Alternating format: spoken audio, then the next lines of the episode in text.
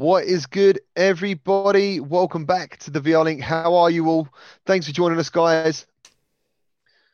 Nice. Hey. As you can see, there isn't three of us. There's four of us. There's four of us. There is four. One, two, three, four. Yes. Nicely, nicely played. So let me introduce uh, these awesome guys. Uh, we have from we've got Salsa from Salsa Ketchup VR. Hello, people. We've got Nat from Seven Degrees of Gaming. Hi there, guys. And uh, this week's special guest is Eric Hartley, fondly known to me as E minus. How you doing, man? You all right? Yes, excellent. Glad to be glad to be here, man.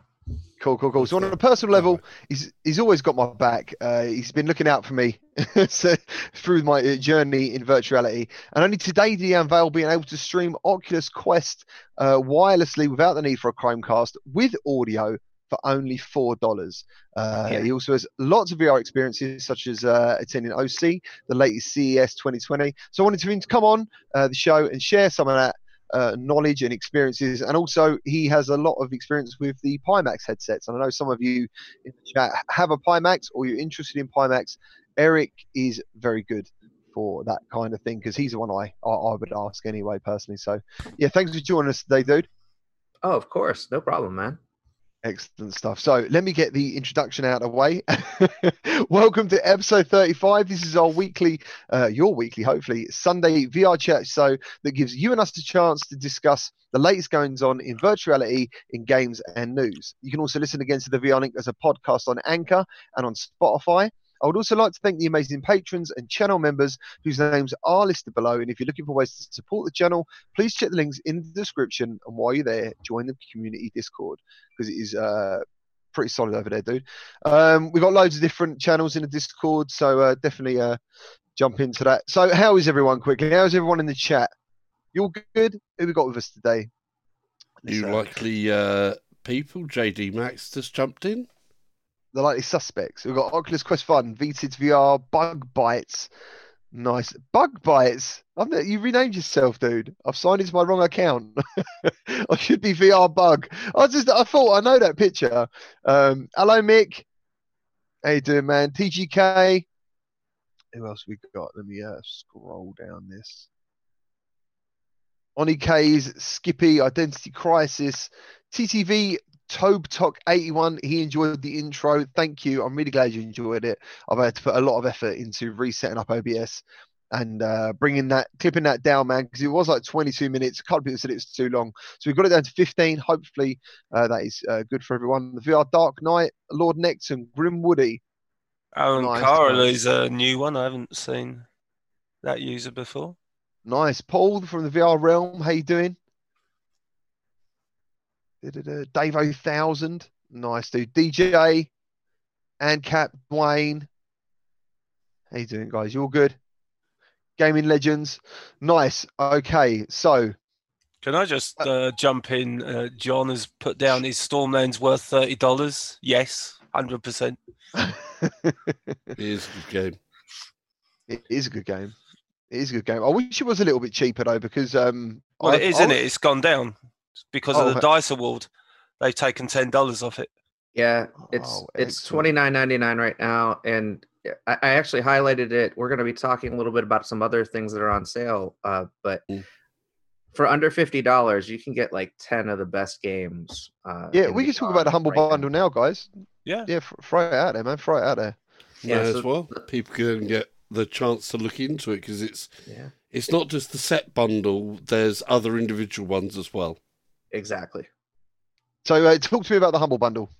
If anyone knows anything more about it, then the only thing I know is the games list, which is as follows. Well, you yeah, you've got two options on the uh, on uh, Humble Bundle's website. So you've actually got the actual Humble Bundle uh, VR bundle, which is a set of games, and then you've also got a range of discounted titles uh, that they're doing on top of that as well, which I think is what Salsa was alluding to. Exactly. Oh, right, okay. So you've got Cool. the humble bundle, which is the set bundle, which is going for how much in dollars? So you got eight Fifteen dollars, I think it is. They said. I've got the pounds here. So for one pound, so you pay one pound, you can get Cosmic Trip and Smashbox Arena. What's the dollar price on that, Salsa? That's a dollar as well. One dollar. That's Oh, one one dollar. dollar. Okay, so for ten pound ninety four, you can also unlock Gorn, Budget Cuts, and Space Pirate Trainer. So what's the dollar price on that? What's that, what's that on ten pounds something? Yeah, it's ten pound ninety four, but uh, it's It's one uh, of- it's currently fourteen dollars twenty six cents. okay. And then if you pay eleven pound fifty or more, because Humble Bundle do allow you to pay more if you wish, because it is uh, a charity driven uh, thing. So you can actually select a charity that you want your extra money to go to. Uh, but if you pay fantastic. eleven pound fifty or more, uh, that will also unlock Super Hot VR and Moss. Now, I, I do need to stress these are obviously Steam titles, so uh, you'll get Steam keys for each of the uh, uh, the games. Um, but you know, t- eleven pounds fifty for that set of games That's crazy, man. is insane. I mean, I paid seven pound forty nine on the Steam sale for Gorn, so I Yeah. think they worked out um, the whole bundle is hundred and fifty nine dollars for Mm. 50, basically for fifteen dollars, as he Right. said, which is my Super Hot VR, Gorn, Space Pirate, Budget Cuts, Cosmic Trip, and Smashbox. That is like crazy value. Um, Yeah. And you also get and you also get bonuses. Uh, so you get the Cosmic Trip soundtrack, Gorn soundtrack, and Spice uh, Space Pirates uh, soundtrack as well. If you go for uh, a specific bundle as well. There you go. that is So, cool. Uh, you know, it, it, you know, if even if you're a fairly uh, old, uh, you know, VR user, uh, and maybe you're just missing two or three of those games, uh, it might be worth uh, jumping in. Uh, Like I say, it goes to a good cause as well. So you know, that's the the cool thing. so the there. VR Dark Knight has mentioned. We can talk about the bundle on Oculus. What's that mean? The Valentine's bundle? Is that what he's talking about? Is that what you're talking about, dude? The Valentine's bundle? Because the only one I've heard of is the the bundle on Oculus are a joke. oh, okay. It's a, Okay. It's a, I was gonna say I, I didn't really see anything huge eh, on the Oculus sale. Th- th- No. They do have some collections that they did for Valentine's Day. I don't even even know if those are still up actually. Uh, but it, it wasn't really there was no savings. It was just here's a bundle of games. right. Yeah. Okay. Um, what was going to say next? Uh, The the other something thing else. is, like we're saying, there are other games that you can get on the bundle, including some very very cheap ones. There's some that are like eighty percent off. So if you haven't actually played like Thumper, you can get Thumper for under four pounds. Oh man, Thumper's fantastic. Well, they've Yeah. also got Walking Dead Saints and Sinners for ten percent off off the Steam version. Yep. Bloody That's hell. actually that's actually the tourist edition. So I think that's the you know they've got a few extra little bits and pieces. Yeah, the one that you can't get on there. Oculus. Well, I'm getting that. I'm get. I'm getting that now from the chat. They're basically saying I never buy bundles from Oculus sales. That's from the VR realm, and they are never They- good value.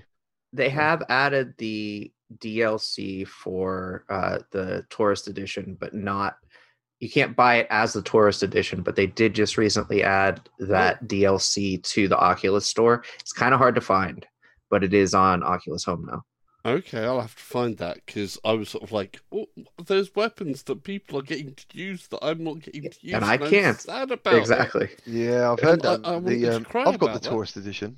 I've got the tourist edition. What? Yeah, I, I don't I- even. I- yeah, I think I, I went for the Oculus version because obviously it's going to come to Quest Right. and it's got the cross buy.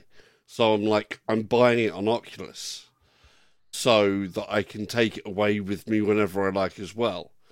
Plus, you know, it's good to, you know, be able to experience the difference between the different levels there. Right. So- Hopefully, um, our audio levels are a little bit better now. Uh, it's because you wouldn't believe the week I had, guys. I lost all my scenes in OBS, and if anyone knows anything about OBS, they know that was an absolute nightmare. I lost basically this show that you're looking at. Um, so it's been absolutely crazy. And for some reason, the way I used to capture the audio for the guys has disappeared. it's like all I'm doing is capturing from the desktop. So there you go. Uh, for some reason, desktop is a little bit quieter than anything else. But hopefully now we should all roughly be at the same level of audio. Thank you to Brandon. How you doing? Yeah, I, I did um GT just to just to let you know. No, you just streamed some Silicon. Do you think it's worth twenty dollars in access? So funny enough, uh, Eric above was the guy I went Yeah. to to talk about um Silicon Rising because it looks great. There's no two ways about it. The game looks phenomenal. It does. Uh, and I'm like, dude, I really want to jump in there. So, what do you, what are your thoughts on Silicon Rising, Eric? I feel like it, it, it's it's a fun game, but you have to put yourself into the perspective of it feels like it's very very very heavily inspired from early 2000s arcade literally going into the arcade gun shooters. So Yeah. if you think about games like crisis zone or silent scope or beachhead 2000 which had this weird apparatus that you put over your head all of them had very similar flaws to what we're experiencing with silicon rising. Silicon rising's got a lot of cool stuff in it. You, you've got your kind of scene shooter where you- you're standing in one place for basically the whole thing, except for when you're driving, you're kind of moving your arms a bit more. Uh, but as it transitions from scene to scene, it fades the whole screen to black and then back up again. And that's that's my major problem with it is really just that fade to black and then back up because it takes away the immersion. Yeah, yeah, and funny enough, that is so. It is weird. I felt like I played two different games uh, in the last 24 hours. The developer sent me a key, uh, and the reason I reached out to Eric is I knew he played it, and I, my time is quite limited, so um, he didn't actually ask me to stream it. He was just like, "Can you play it and let me know your thoughts?" So I was like, "Okay, cool." I played the first chapter. I come away and I thought, it's okay. You know, the graphics are lovely. There's definitely some cheapness to it in some ways. Where, for example, the um, how can I put it? The script. You know, Yeah. some odd moments where you're like, this is like badly dubbed, um, which could be quite funny in some ways. Um, but yeah, I don't know. And I thought the guns were sounded a little bit weak. Um, and uh, as Eric just said, the fading in and out of moving. I personally prefer the idea of like House of the Dead or Time Crisis, where you you might stay in that first person, but you move. You move to the next wall and you move to the other place. Or in Time Crisis, actually, it went to third person and you saw the action happen, and then you went into the head of the character. Quite ahead of its time, really. And I think virtuality could pick up some stuff, to be honest, from that. And I basically sent him that. Like, that's what I wanted. And then when I played it today, I was like, this is really good. Like, I really actually like this game. Um, it's almost like when you when I didn't look at it from a feedback perspective, I just enjoyed the game. It was very good. Yeah, there are some weird bits in it, but I think uh, for fifteen pound forty nine, which is what it is here, as you said, I think it's twenty dollars over there. Um, yeah, I really enjoyed it. It is a, it is a very arcadey feeling shooter. Um, Yeah, it was designed for arcade, so yeah, yeah, exactly. Yeah, because I mentioned it to uh, Nathan in one of our chats, and he was quite surprised it was even on sale. So um, yeah, I'm- I'm yeah, shooting, it was yeah. it was designed for arcade where you would have be holding a weapon and dodging, diving, and stuff like that. So mate, I've done a lot of that. I'd have a shower afterwards. I was so hot um, after playing that. Um, so moving on, uh, Upload VR and SideQuest VR, qu- qu- and SideQuest are doing giveaways. Uh, first up, Upload is in partnership with O8 Shape or OhShape, which is now coming to Quest. As far as I know, someone told me it's coming to Quest. Um, yeah, it is. oh, Soon as well, I believe. Yeah, I haven't played it personally. I was uh, offered I- to play it, but I just yeah, never got around to it. It's one of those. I I also was offered a key, and I I look at my VR space, and I know that it's a game that needs a lot of lateral motion. So I'm like, and it- no, it- I'm going to jump through a wall if I try and play it. So Yeah, and um, it meant to be something like that Japanese game show, you know, where you're Yeah, meant to go into you- a certain well- shape to get through something that's coming towards you. Yeah, It's Things uh, like hole in the wall. Was, Yeah. was what that one was called. What's it called? Yeah. Sorry. hole in the Hole wall. in the wall. Yeah, that's been in this country as well. There's been a, a UK TV show called that as well, Yeah, the Um, the the and they get exactly they get the pushed same. into the water, don't they? If you don't get through the yes. thing, you get You're yeah. basically there's a conveyor belt of a wall coming towards you, and you've just got to get into the right shape, and if not, it pushes you off the end. no worries, guys. Yeah, man. Yeah, absolutely. Thank you to everyone in the chat. Uh, it's our pleasure to uh, deliver any information about virtuality we can. So back to what I was trying to say before I got. so yeah, upload are doing uh, a giveaway of an Oculus Quest with OhShape. Um, which is pretty cool. And I've left a link to that in the description. And also, SideQuest are giving away two 64 gig Oculus Quests with lots of great software. And uh, that is also in this video description. So, yeah, check it out. Uh, I think you know uploading side quests are well worth your time uh, and support. So that'd be pretty cool. And Uh, OhShape is launching on the 20th, so just later this week. Nice stuff. Nice. cool. So, as I said, this show, if everyone could be a little bit patient, is not quite as sorted out as it was before. I've just realised something. I've I've just realised. All right, you're gonna have to give me a second. I've got to move our windows down the list because you know what happened last week when I played that video yeah. that thing stayed stop. That's gonna happen again if I Oops. don't get. Oops. That's got Bear- go on the Bear, bear with him. Um, Bear in with me. other stuff. Um, from Well, some somebody actually asked um, about PC specs. Somebody wants to yeah, take it's uh, advantage the of the dark, Quest link. the the VR Dark Knight, Well, and uh, Carl's given some pretty good advice there. Uh, i7, you can use uh, an i5, but it's not as good when it comes to the Quest link. Um, just because there's extra stuff that it needs to do to um, transcribe that as a video and send it through to the link. So it puts a little bit of an extra load on your system. There are some good deals out there, even the i7s. The i7 8 uh, 700K is a really, really good chipset for uh, not that much money, actually, um, in terms of capabilities. Uh, a couple of the i5s can actually keep up when it comes to single core performance.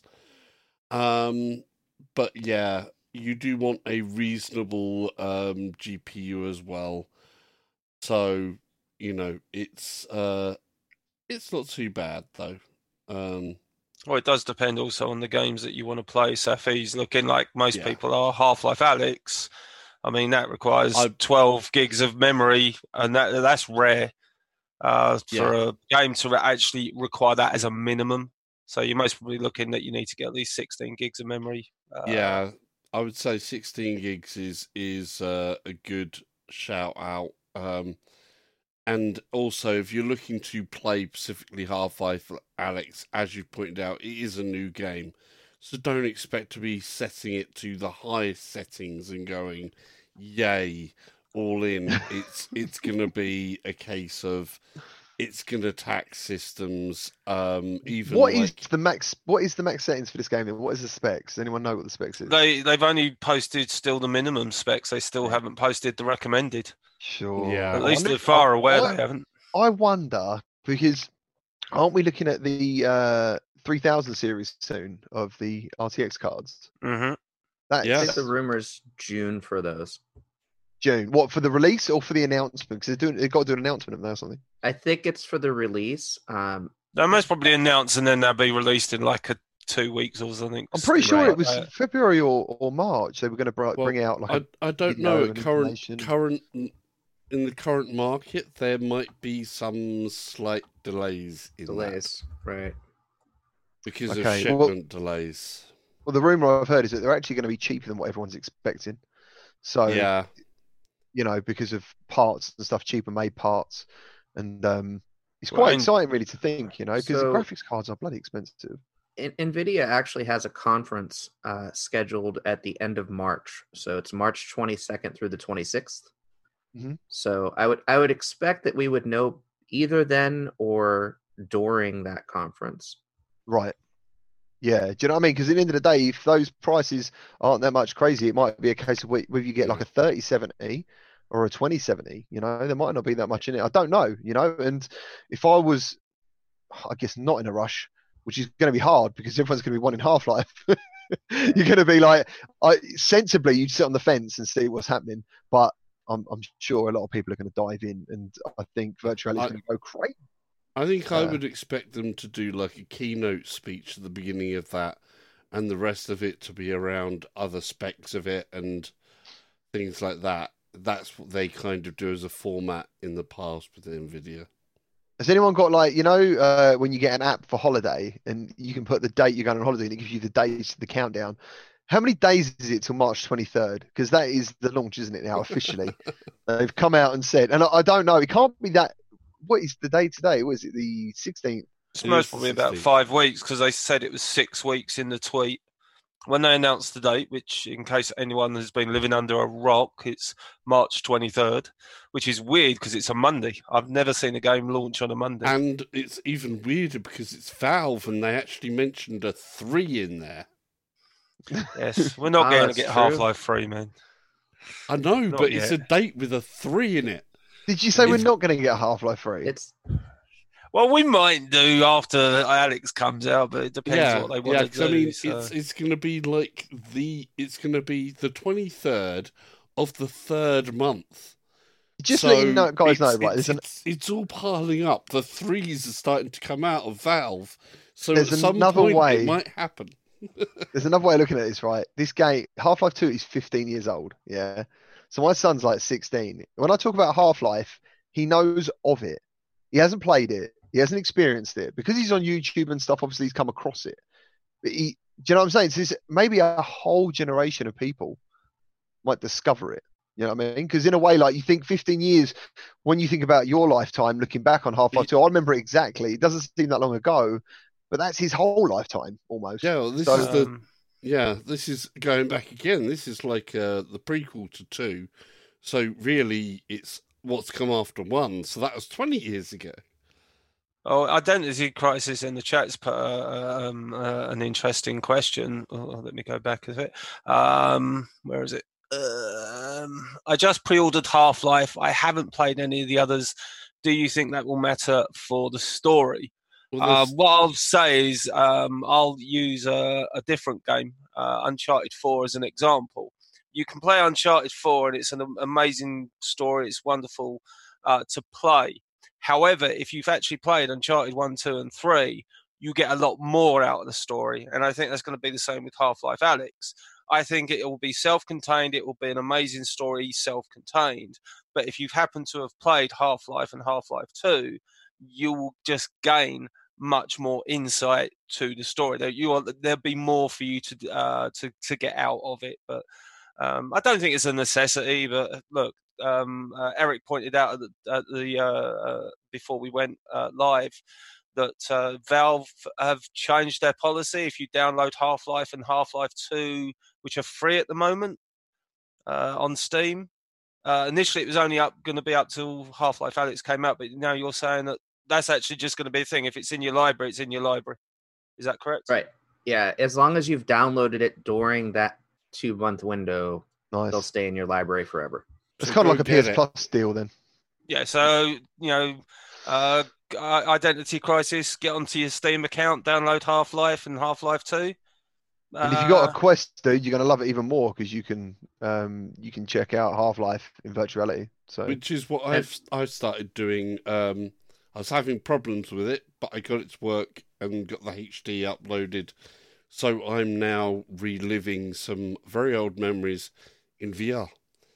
it's awesome, isn't it? Doesn't it translate really well? Because It it's not does- like those. It's not like the other ones where you get to actually use like the crowbar with your hands. You get to my timing with the crowbar is dreadful, though. Mine too. I can't I can't hit them damn things without actually what the getting ball hit. Chickens. You can hit the ball chickens easy. No, you know? I, I I can't hit them without getting hit off them first as well. Call them ball chickens for me. Oh no. You can also play uh, Half Life 2 using Garry's mod. Yeah, Yeah. on on I did PC, that. Yeah, I Yeah. did that as well. It's not as how can I put it? It's not as I didn't think it was as good as Half Life. I agree. Yeah, it's uh Half Life One was superb. Um, Half Life Two, even though it is astonishing and amazing, because that game does mean a lot to me.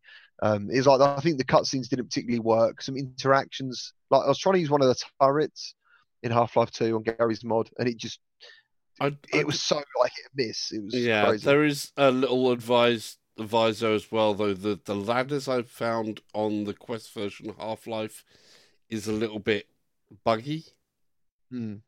getting up and down some of the ladders and pushing objects where you know i- back in the day your character would go like that across the screen that happens in VR as well so it's like an authentic authentic uh, experience unfortunately I do think that little bit might be a little bit much for some people so beware if you are going to play it.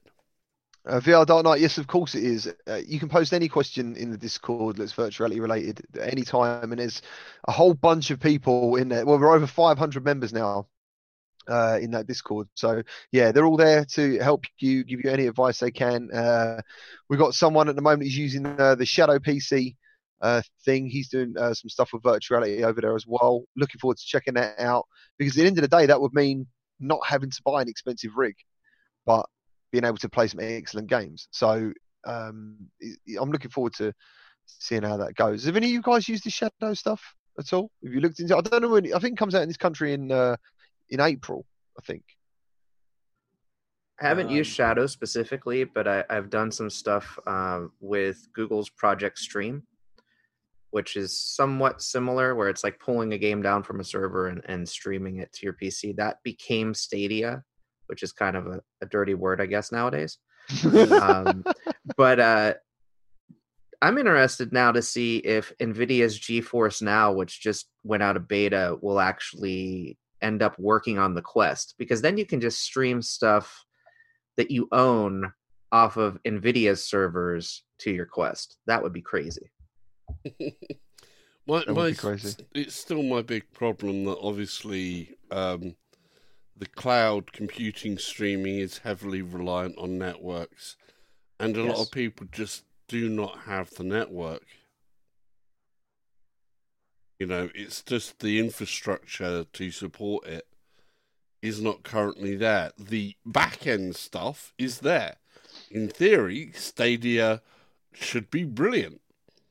But nobody's got the internet connections to truly support it. So it kind of What's the, so is it one of those things where they say in the foot. it's a certain spec it needs, but actually it needs more to perform, right? Is that what it is? Is it come I out? don't think it's just that because the room The game uh, sounded the- rubbish. The, the um I'm Destiny. who but- is it? Uh, Microsoft. this They're doing their they're doing their streaming thing. It's in a beta at the moment, and from uh, everything I've read, their service is in a vastly superior state than Stadia. Uh, added to the fact you don't have to buy the games; they actually utilize Game Pass for your game, so you kind of pay your monthly uh, subscription, uh, which is what everybody thought Stadia was going to be. It was going to be because what we heard with Stadia is, oh, it's going to be the Netflix for gaming, and it's like, no, it ain't, because you Oh. still got to spend sixty dollars or fifty quid for the game. It's like, well, Right. why would you do that when I can go on Steam or I can go on the PlayStation Store, or I can go on Xbox or Nintendo Switch, and I Mm. can buy the game, and the game is actually mine, whether it's a digital or a physical one. Uh, it's just, uh, I mean, because if Stadia goes away, you haven't got that game anymore. You know, if like I've got Witcher Three on the Switch, it's one of the few games I've been playing recently. Um, you know, if if Nintendo's online service goes down, don't it doesn't affect me. I've still got Witcher Three on my Switch to play. So yeah. uh, I, you know, yes, it might get there eventually. I've got to be honest. I don't think it's Stadia that's going to get us there, though. It definitely sounds like it's most probably going to be uh, Microsoft, and obviously we know Sony have been investing quite a bit for a long time in streaming Yeah. service with PlayStation now. So um, But I think I think Stadia just kind of screwed up. Yeah, I, I, I still think it's a case of until we have that communications infrastructure well and truly in place, where you know everybody's got like X amounts of excessive gigabytes coming down at uh, less than, you know, 11 microseconds uh, connections on every single thing, that it's not viable.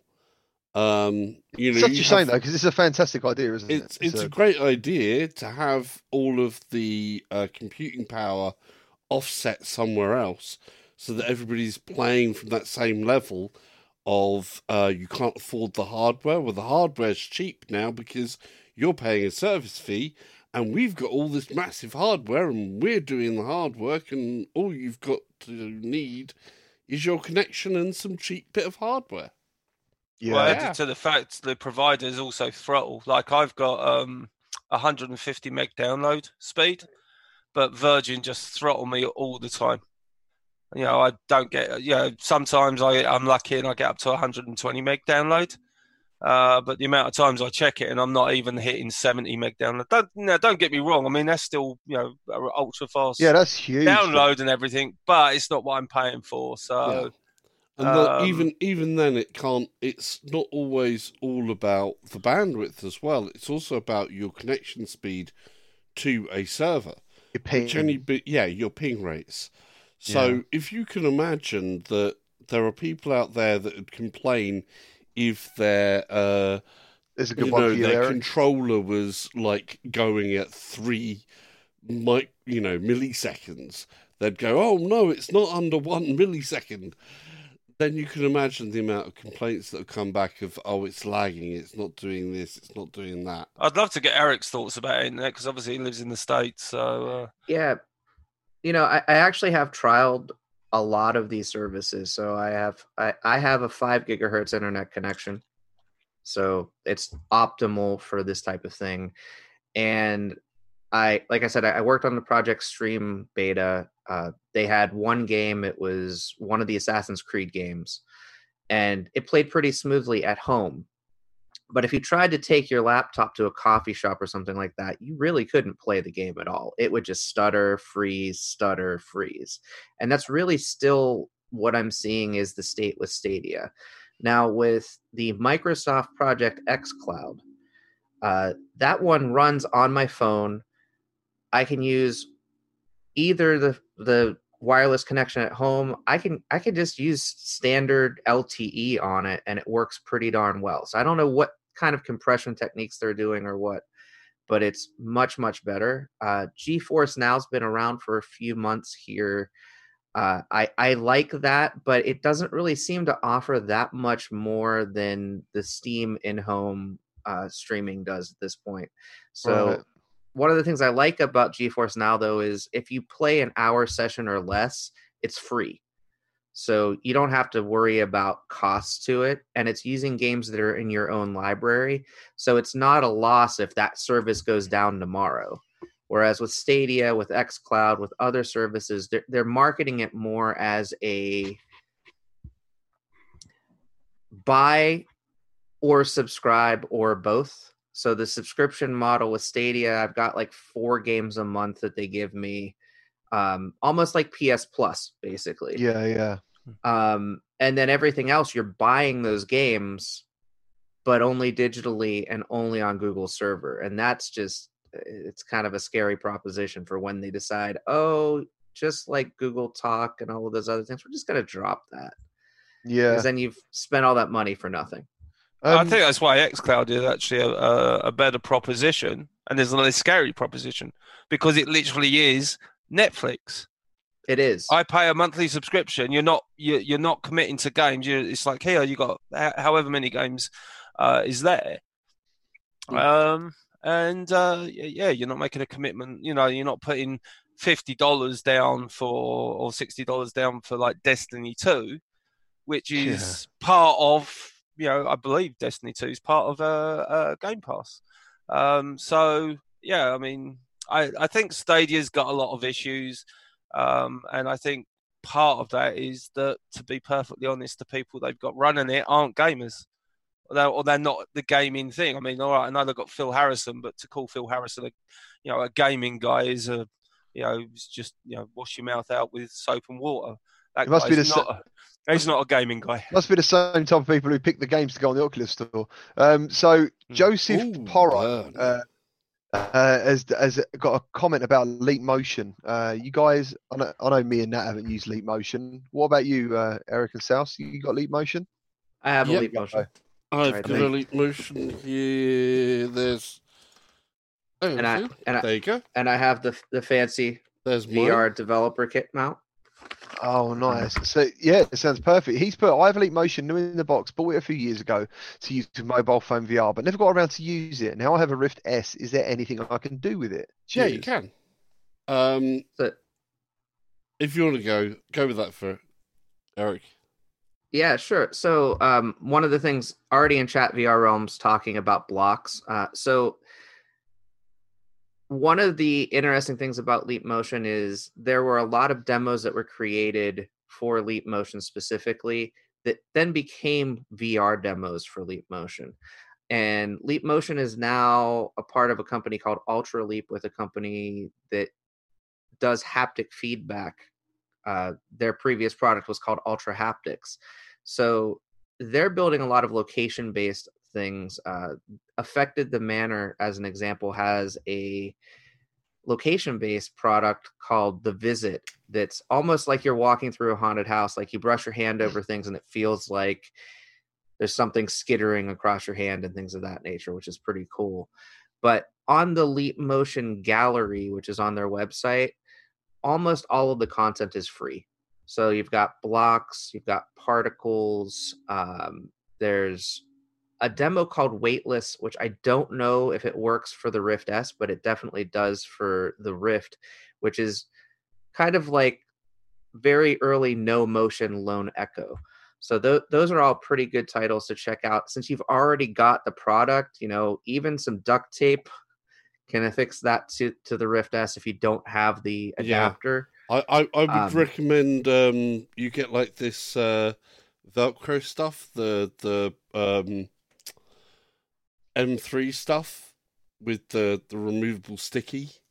Yeah. That's always a good good way because you you you know even if you don't have the uh, the actual mount, just putting that stuff on the back of here is um, pretty good, and bump onto the front of the headset. It works. Nice, dude. Nice. So I'm hoping to run my VR news video. Right, ready? It should work. It should work.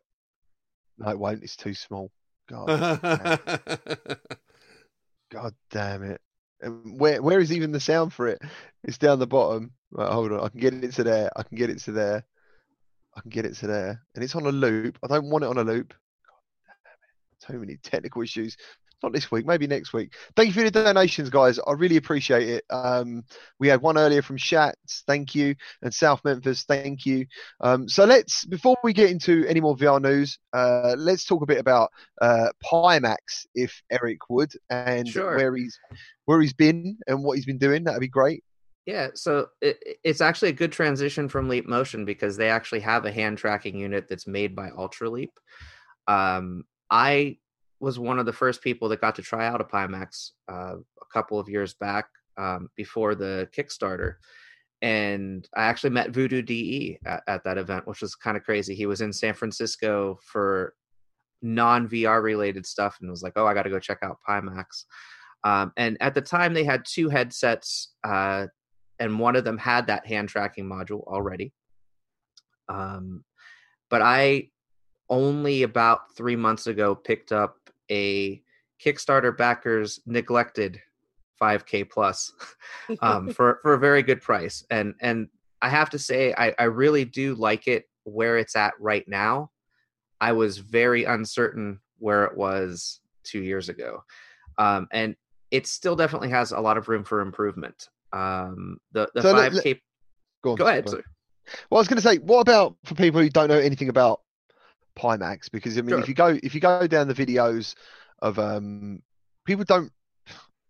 It's not really what you hear in the in the news too much. It's Right. quite a um, what's the word? What- Niche. Yeah, I guess so. Like a, and it almost seems like a luxury headset. Um, It is. in It's the some ways. hammerhead shark of VR headsets. Yeah, it reminds me of Dead Space. It looks really cool. It Um, does. It does.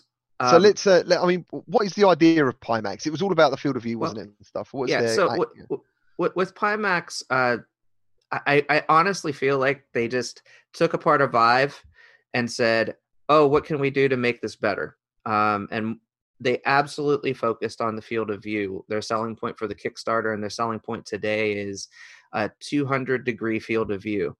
Um, reality is they have multiple different modes of of uh, distortion level essentially on the sides of of, of your vision. Um, so there's a small window which is a, about the same as uh, a little more than the Viver Rift CV1.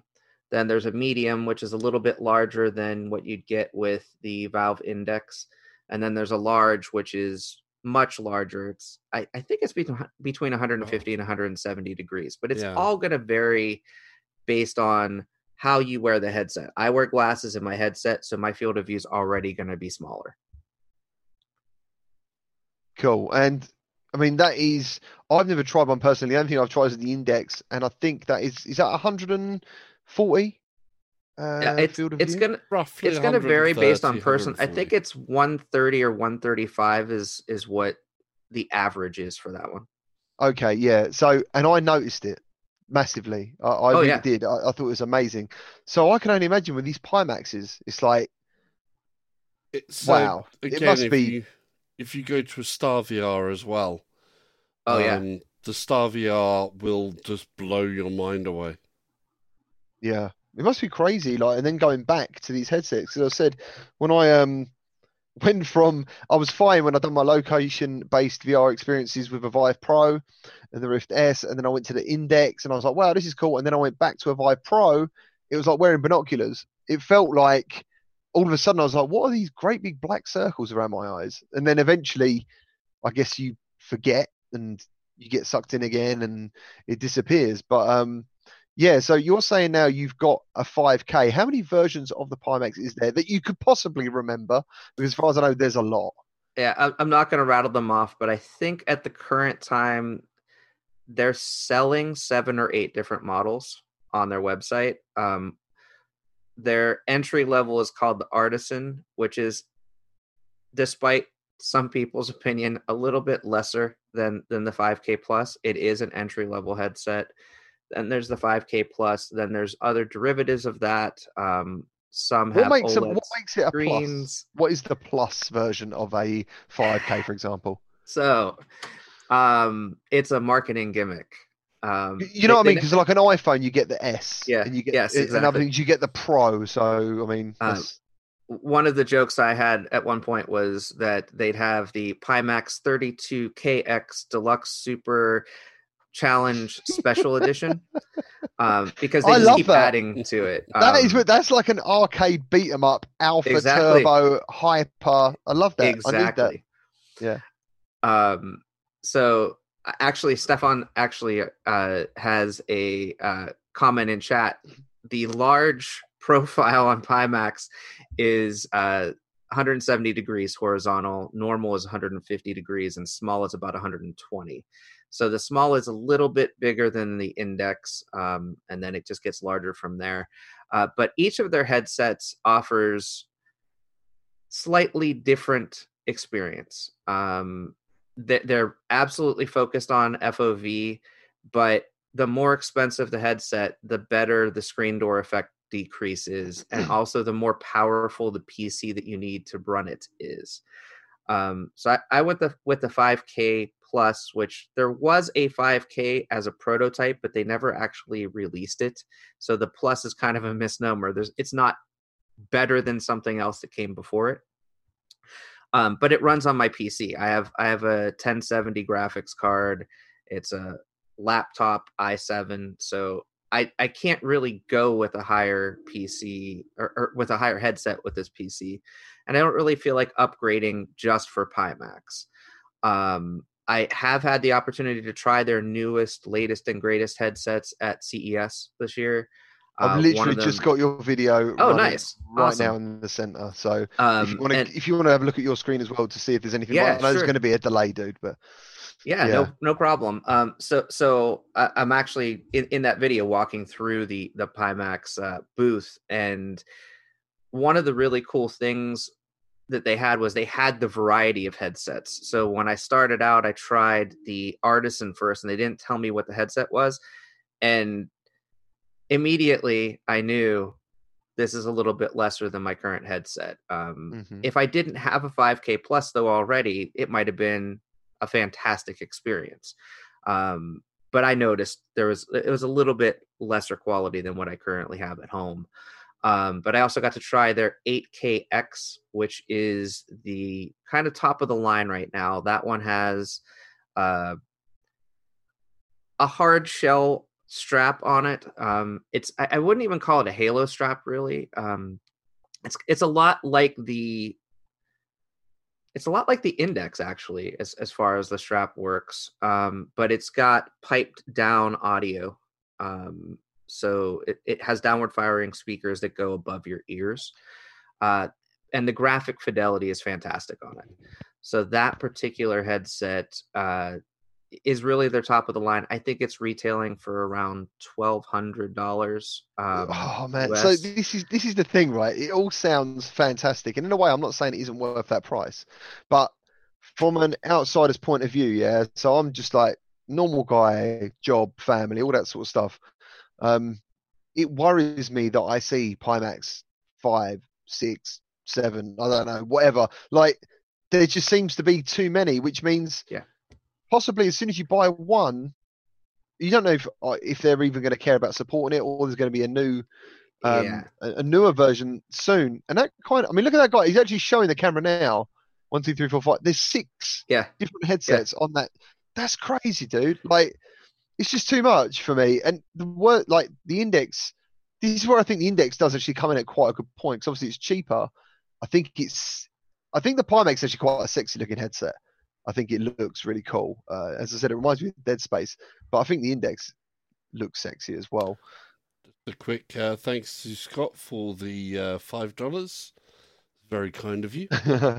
no worries. Yeah, Scott Merrill uh, is the guy in Discord who's using the Shadow PC stuff. He's doing a lot of good stuff over there, and uh, yeah, I can't wait, man, because it sounds like I basically want him to help me promote it because he, he's learning a lot about it. And the one thing you always get when you um, you get asked about is when you're doing virtuality as a channel or anything like that, people want to get into it, but they know PCVR is expensive, and it is. It's what held me back um, getting into it from the get go because I knew I needed to spend at least a minimum in my mind about 1,000.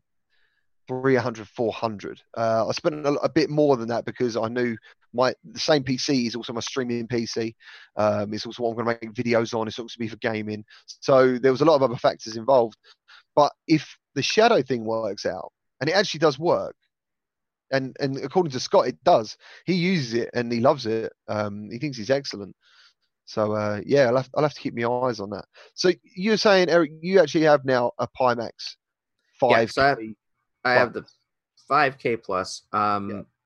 b- before I get into anything else, though, I want to add that $1,200 price point that I s- said earlier for the 8KX is solely for the headset. So Mm. there's no controllers, no base stations. What just for the controllers has it got it looks like it uses the valve the index Uh, So they're currently selling a package that has index base stations and index controllers. Um, they're selling it. I don't know when they're shipping it, um, and and that's there's a number of factors in that, um, but they're not very transparent on when they're going to ship it either. So they might have your money for a little while if you're ordering things. Uh, but I will say to go back to the actual product, I use the 5K Plus primarily for simulators. Um, so Assetto Corsa, uh, Elite Dangerous, those types of games. And I don't even normally hook up base stations. I'm using either a gamepad or a HOTAS controller or a steering wheel controller. And it works great. It really does. And and I feel like having that little bit of extra peripheral vision really does add a little bit to the immersion. I will Yeah. say though, up to two iterations ago, their Pi tool that is kind of the hook into Steam VR makes the the graphics work, pushes the resolution and things of that nature so that it works correctly. Did not work for me. Um, it's only been within the past couple of months that it's improved to a level where I would be able to use it on a regular basis. Otherwise, there was too much distortion, even at the center of my eyes. Um, so it's taken a while and a lot of iterations for me to be able to say, okay, this is a pretty good product now. yeah Um, and and the constant iteration on the software side also is leading to this giant array of headsets that they've got on the market now because every time they fine tune a piece of glass for the lens or every time they find a different wholesaler to get a different uh, screen in, in in the headset they're releasing that as a different new headset Oh man. But isn't that, is- one of the issues, though? I mean, if uh, I, I get what you're saying, that now it's a pretty good product, but for that money, it should be more than a pretty good product. I agree. Yeah, And I, you know, You feel like you're taking crazy. part in a very expensive experiment. That's what it feels like to me. It's it's a true bleeding edge line of VR. It's the true di In my mind, Pimax is the consumer side of bleeding edge uh, uh, enthusiast side, and you really have to be invested a lot into that to to go down that route. Yeah, I wouldn't even consider it. I'll be honest, I wouldn't. There's just no. My, my Rift S is just too good for the money. I'm just like, and there isn't a game that I can't play. Like some people are coming to Discord and they're like, "Oh, this doesn't have index support. Can't use my knuckles on this." And then you got all the people saying their controllers are breaking and all that stuff. Um, It's it's kind of it's kind of odd as well because part of the idea of Pimax initially is that okay, it starts at this price, but then we'll make it go cheaper. That's where they started It's not. from. Yeah, But it's, it's not, not- gone cheaper. It's not gone cheaper, and that's the the uh, the crux of the problem that I think uh, happens around Pimax and what Pimax tries to say they will deliver, but haven't yet delivered. But if they're doing this right, or someone's out there doing this, obviously everyone else is looking. Whether they're happy about it, annoyed about it, think they're not doing it right, regardless. Other companies such as Oculus uh, are going to be looking and going, "Well, they're doing this. How much is it for us to do that?" Because people want higher refresh rates. People want bigger field of views. Um, I mean, what is the refresh rate? Sorry, on these Pimaxes, uh, I didn't. I must have It, missed it that. varies. Um, Of course it does. anywhere from 70 hertz to I think they have 180 hertz on the 5K Super Street Fighter Championship Edition. um, Uh, so it, it, it does. alpha fire. Yeah, yeah. exactly. Uh, so it, it's it's interesting because even within iterations of the same headset, I have a 5K plus. It runs at 90 hertz. There's a later model that runs at 120 hertz. There's a later model that runs at 180 hertz. There's one in the middle that runs at 144 or 180. So it's like sure. It- early early adoption is incredibly punished and it, it, it's it's kind of like the people that when when headsets first came back onto the market were like i'm going to wait for the next one because i'm sure it's going to be better and it'll be out next month it's literally the case with pimax Yeah. See, I know the only person I know in chat, obviously Stefan Anderson. He he sounds like he's got a Pimax by what we're talking about. Our Grambo is that's actually his profile picture. Uh, VR Realm as well. Uh, so you, there's people out there who have them and they obviously love them. But are they Oh, yeah. your every, are they your everyday drivers? I mean, are they the headset that you put on every day? I don't know. I mean, as a content creator, it's really hard for me. I'd hate to have. All right, I'll swap over today to make this video. I, it would actually drive me insane because of my time limits. Um, you know, I, I guess that's- the go on. that's honestly one of the reasons why i don't use the pimax in my videos is because of how it renders the screen on, What on is this one? What is that one you're wearing now? It's like a grey. oh so That like is- armored grey Yeah, and that's- green. that's the Pimax 8K Plus with a protective cover. And the reason why the protective covers came about is because older versions of the casing crack along the sides. So they're trying to cover it to protect it. But hold on, hold on, hold on. What, oh, you don't get that for free. You've got to buy a cover to protect the cracks that come from the manufacturing process. Essentially, it's covering the cracks. It's not even protecting against the cracks.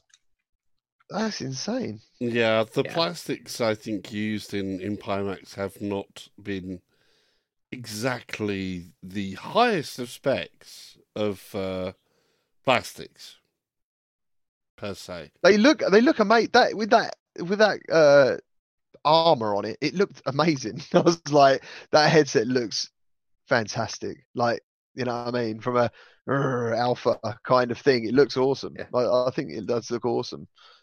That's And- and- terrible, though, isn't it? Really, I mean, Christ, you go out and buy a It's not Ferrari, you don't expect the wheels to fall off. Well, you Right, say that. Have you ev- have you ever got into an F uh, an F forty?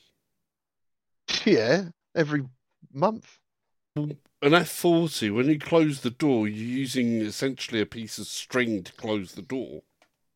No, I didn't know that. The inside of it, you can see, you can see the weave through the uh, the uh, paintwork. You can see the weave of the carbon fiber through the paintwork. When you open the, the door to get in, it's got a wind down window with the the wires exposed, and you're basically pulling on a little hoop to close the door. So VR Realms, but I have reinforced my edging with black electrical tape to help against cracking. It Gives works. extra support. It does. It works. Electrical Uh, tape to the rescue. Love it. It just doesn't sound like a consumer It's- product to me. It's super. It's super ultra plus electrical tape. It is. Uh, VTids VR earlier in chat mentioned the Star VR headset, and I want to go back to that for just a second. Um, Star VR, I don't think is ever going to come to market for consumers, unfortunately. Um, Acer recently scrapped another headset that they were working on as well, Mhm. the Ojo 4D or something of that nature. yeah, the MR Um, thing. and I actually I got to try the Star VR in an arcade, loved it. I, I thought it was a great headset, great build quality, super expensive at the time. I was really excited for that product, but unfortunately, I don't think it's ever going to come to market. Uh, I do hope that someone other than Pimax does focus on getting a more immersive, wider field of view. Um, I know Oculus is kind of working on that, um, but it could be years before we see it. So one of the things, as I was talking about with uh, obviously other companies are looking at stuff, it's going to lead to a bit of news about uh, Sony is now struggling with the PlayStation 5 price due to costly parts. Uh, and I think there is a price which we all sort of talked about the other week. Uh, they're basically saying it could cost around $450 per unit. Now you can. Well, that's to make. That's not actually the price of the thing. That's actually how much it will cost to make. so I reckon we're looking at, at s- maybe 550 pounds. What does that equate to in dollars? I'm not sure. Well, Over much- much? six hundred dollars. They're not going to do that. You They're don't think so? No, no. The the maximum they'll they'll do. Well, hold on, so- American is four hundred ninety nine dollars. So 450 dollars to make. Yeah. I think that four hundred ninety nine is the price of the Xbox One X, isn't it? I don't know. They're talking about the competitors' prices as well, waiting. Yeah, I mean they're they definitely waiting. They're going to have to make a call whether they lose money on the. So that's 400 hardware. 450 dollars in pounds is uh so 345 pounds. So yeah, I think we were guessing at around the 450 500 mark Mm. for the next console and possibly the next headset. Where do we think that puts specs? What sort of specs will we be looking at and possibly tracking for the PSVR 2? Do you think they're going to stick with light based? Because even though They've got to one- go inside out tracking. They they've Yeah. got to go inside out tracking. Oculus have proven its work. Its work. They're not going to go with uh, uh, external base units because that's going to add cost to it. They're just going to do everything they can to keep the price down. but Uh, Oculus pattern, have proven it's. Uh, I don't think uh, that Sony most probably file about seventy patents a year, and most probably about three of them are used.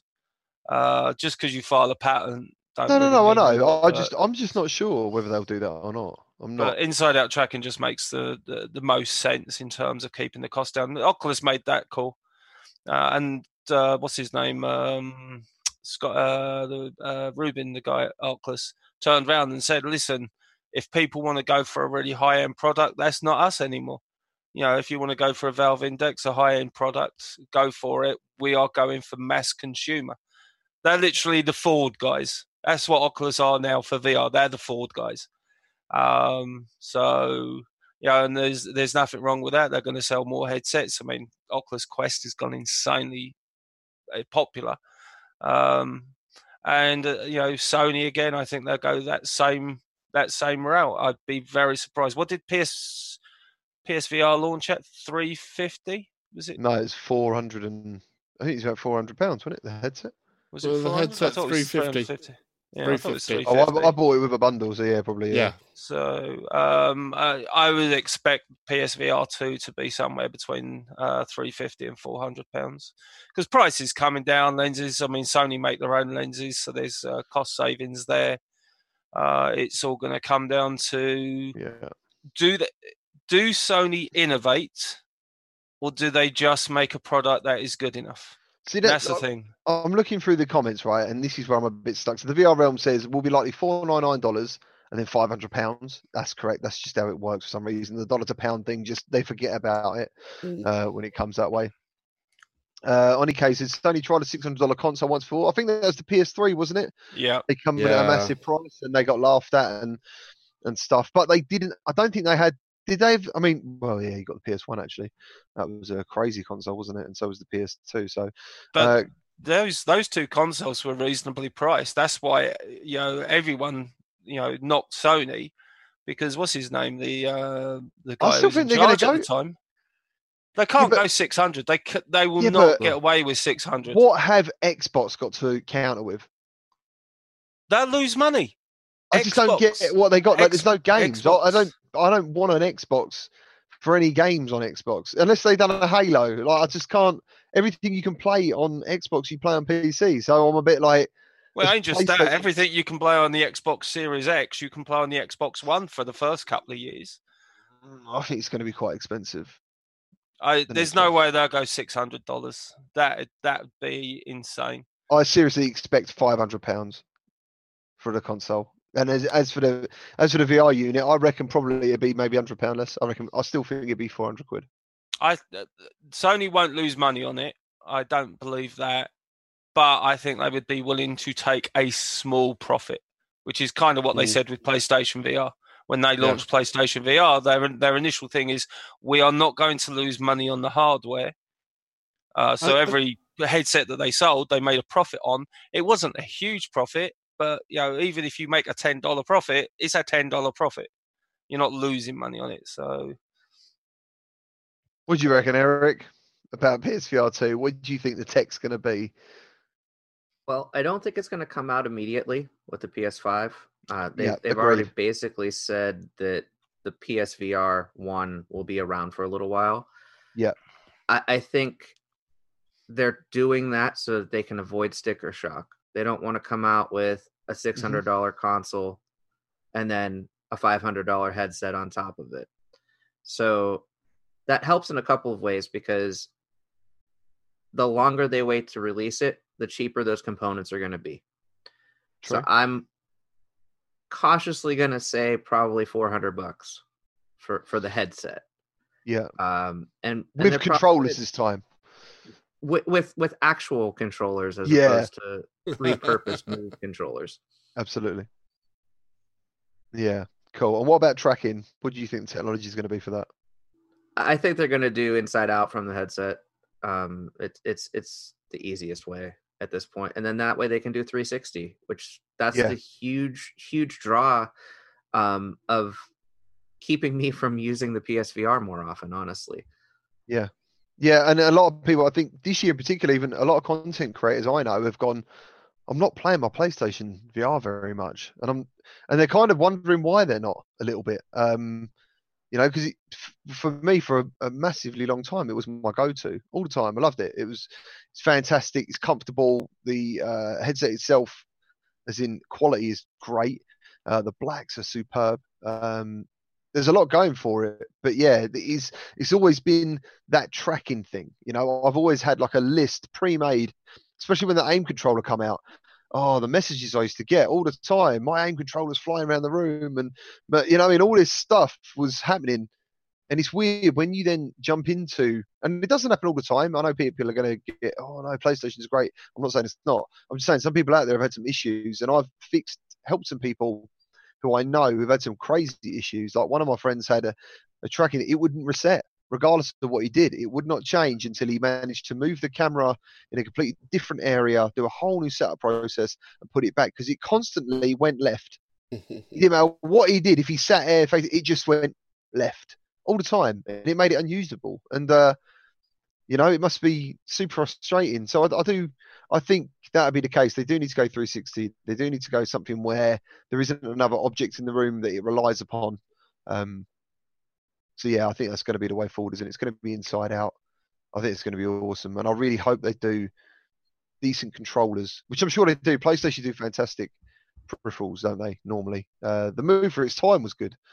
You know what I mean? Um, Well, I think should- Oculus have kind of uh, changed the conversation for Sony because I think a lot of people now will, uh, if PlayStation doesn't live up to what we kind of expect, uh, people are just point to Oculus and say, well, hold on a second, the Oculus Quest.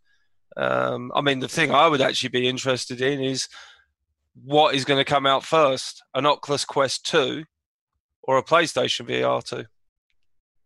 Because I, I 'cause it agree with Eric. I think Eric's right that well, it's pretty much guaranteed that they're not going to bring out PSVR two at the same time as PS5. Yeah. You're looking at maybe six months to a year minimum uh, till they get PSVR two out, and are Oculus preparing a, an Oculus Quest two? I don't think so. I think Oculus are focused on different things right now outside of VR.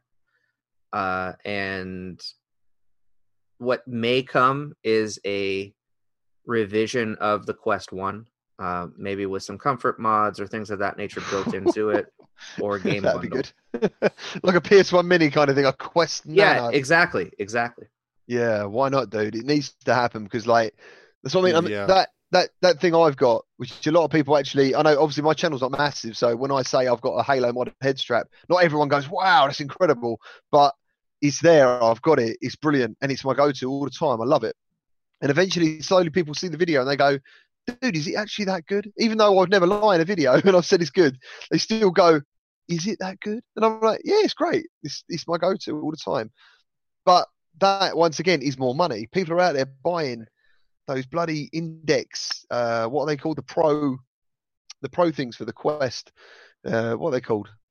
The Pro headset. You're talking about the You're talking about the uh, uh, Vive.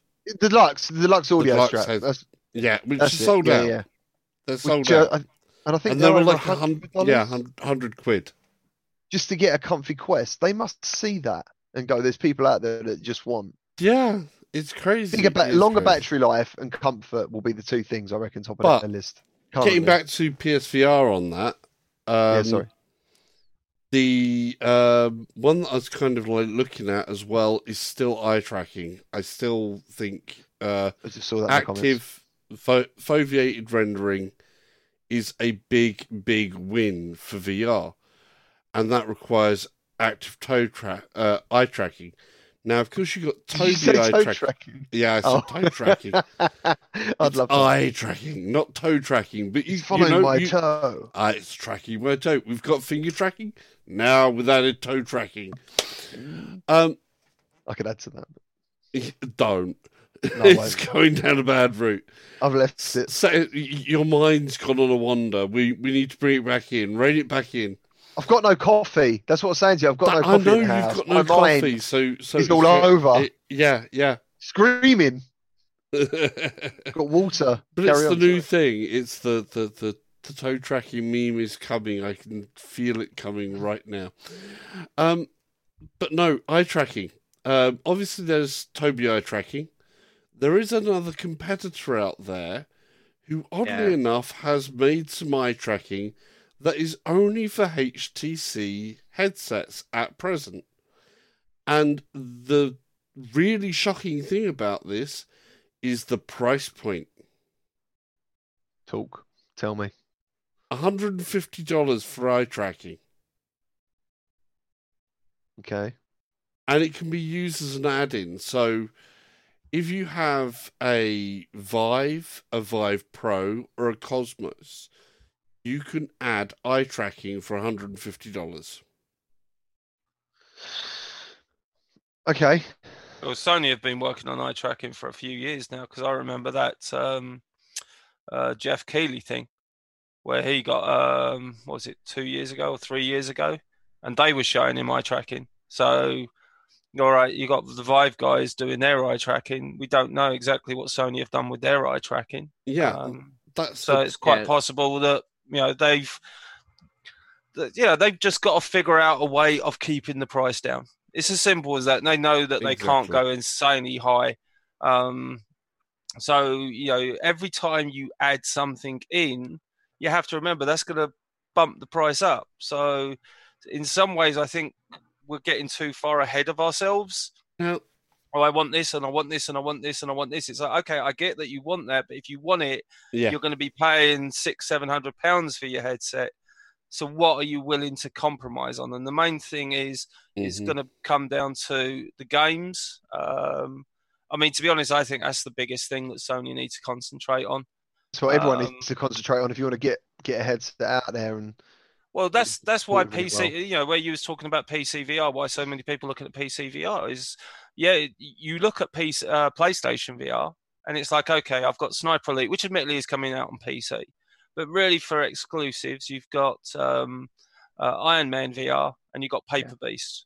That is pretty much exclusive for PlayStation VR that we're aware of. There's nothing else. And yes, we, you know, I know we'll get onto Dreams later. Dreams supposedly is going to be getting its VR mode Yeah. they're saying soon, but let's be honest, soon for Sony could be six months to a year, uh, from what we know.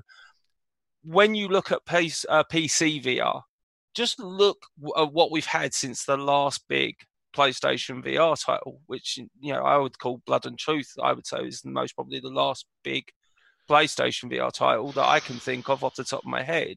yeah, I'd agree. Um, Agree. and, and since that on Stormlands, if you want to go for groundbreaking titles, you've got Stormland, Asgard's Wrath, you got Half Life Alyx coming, you got Medal and uh, Medal and Honor, uh, Medal of Honor, uh, Above and Boneworks. Beyond, Boneworks. Yeah. Boneworks. Well, Boneworks is okay. I love Boneworks. What's up with everyone? It's amazing.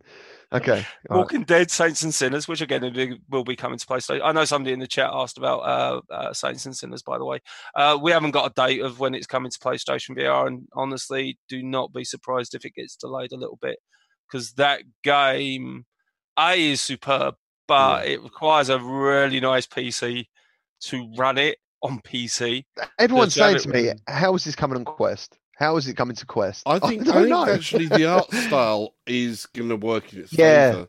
yeah, they're going to get rid of the gonna- shadows. Yeah, I That's all think you need it's to do. going to degrade nicely. I think that's Yeah, I that think art so. style can be Cel degraded shaded. nicely. comic book looking graphics. Yeah, it's a good idea, and it is an excellent game. But yeah, you're right, Nat. It is um, it's just slowed down over there, you know. And like when I do check the PS Store and what the guys are doing, because obviously I was a big big part of that community. There's not really that much I see over there that wants to drag me back to. You know, I think if I just did PlayStation VR, I'd be a bit stuck at the moment. Like a lot of Oh, people yeah. are hanging on to Gorn, like, and as you just said, it's on the Humble bundle, which Yeah. probably makes it worth what three pounds or something in that bundle. Mm. I don't know, but you know, for some people, that's their game. That is the big game they're waiting for. I, I, I completely understand people because obviously I was PlayStation VR for a long time, a bit like what you was, and then I went to Quest. I I honestly had no intention of going PC VR. It, Yeah. That was the far, farthest thing from my mind. It was only when uh, OC6 they announced Oculus Quest Link, and it was like, oh, because I didn't want to own, I didn't want to own a third headset. I'm like, oh my No. god, I don't Yeah. I don't want a third headset. And it was like, okay, so I can use the Oculus Quest uh, link, and the route, everything coming out from OC6 is this thing actually works, and obviously we've got it in our hands now, and it's still in beta. It works, and for me, it's worked really, really well. But you know, like the, the one thing that kind of threw me for a loop, and uh, I said this before we started, I've always been so positive about PlayStation VR that Sony have always known what they're doing. Mhm. The one thing that's actually given me pause was when they uh, announced that they were shutting down their Manchester studio because that was their big VR AAA studio. That was going to be like a, a, a sister to London studio Mm. and that was it's the first time uh, that I've actually had to step away and think, oh, okay, is Sony actually got a commitment to VR? You know, I think that what they've had. you so know, was a bit if you think about there. it, though, they just purchased Insomniac, Yeah. who makes a lot of VR titles.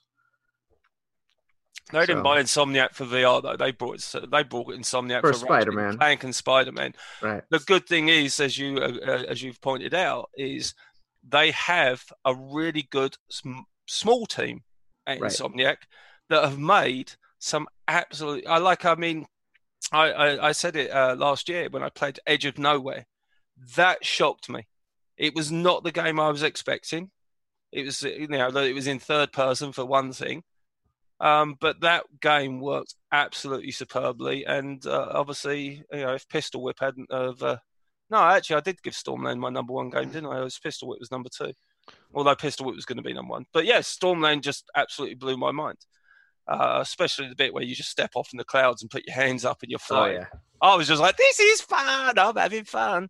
So Yeah, Uh, I, I, I don't know if it's also Sony seems to have a past relationship with any studio that's based around uh, Manchester, because you had Okay. Psygnosis, Wipeout, all of this. well, they were Liverpool, weren't they? But yeah, Yeah. same area. Um, well, actually, Psygnosis was also Manchester. It's certainly not down here. Down south. It's all uh, Midlands. No, London studio is. Um, I mean, at the end of the day, You we know. know London studio are definitely working on a VR game, so there is yeah, that. yeah, yeah. Uh, we definitely know they are, but though we don't know what it is. No, Um, It's like- too. You know, Tantrum just said in the chat as well. Um, he's happy that there's nothing really coming out because he's giving him time to go back through the back catalogue. That is back is superb. catalogue. Mhm. and as a you know just from i guess maybe from a content creator's point of view uh i've gone back and played a lot of the big games a lot like there's no two ways about it i i can't believe a rush of blood 2 never happened um that'd be huge and that's the other thing i was going to say dude like at the moment people are uh, uh, uh, want new games if a developer dropped a hit on playstation now it would soar it would because it- it's also old games as well that people still, although they don't primarily want uh, adapted to VR, there is still such a wealth of games that could do with conversion. Mm-hmm. Yeah, I mean, it's actually surprised me that Sony, because we saw with uh, Wipeout Omega Collection what could be produced with a conversion. A Wipe, Wipeout Omega Collection is still one of the best PlayStation VR games out there. It's one of the best racing games in VR. I mean, it's so Yeah. much fun, so Yeah. much easier to play that game. It's actually easier to play that game in VR than it is on a flat screen as well, Yeah. because you can see the corners even at the speed that you're running but yeah, it's it's kind of surprised me that uh, we haven't seen Sony rather than invest in a huge brand new IP, just go for you know uh, an IP that people know, whether it's uh, something on their own one. So the ones that come to mind for me would be Killzone or Resistance.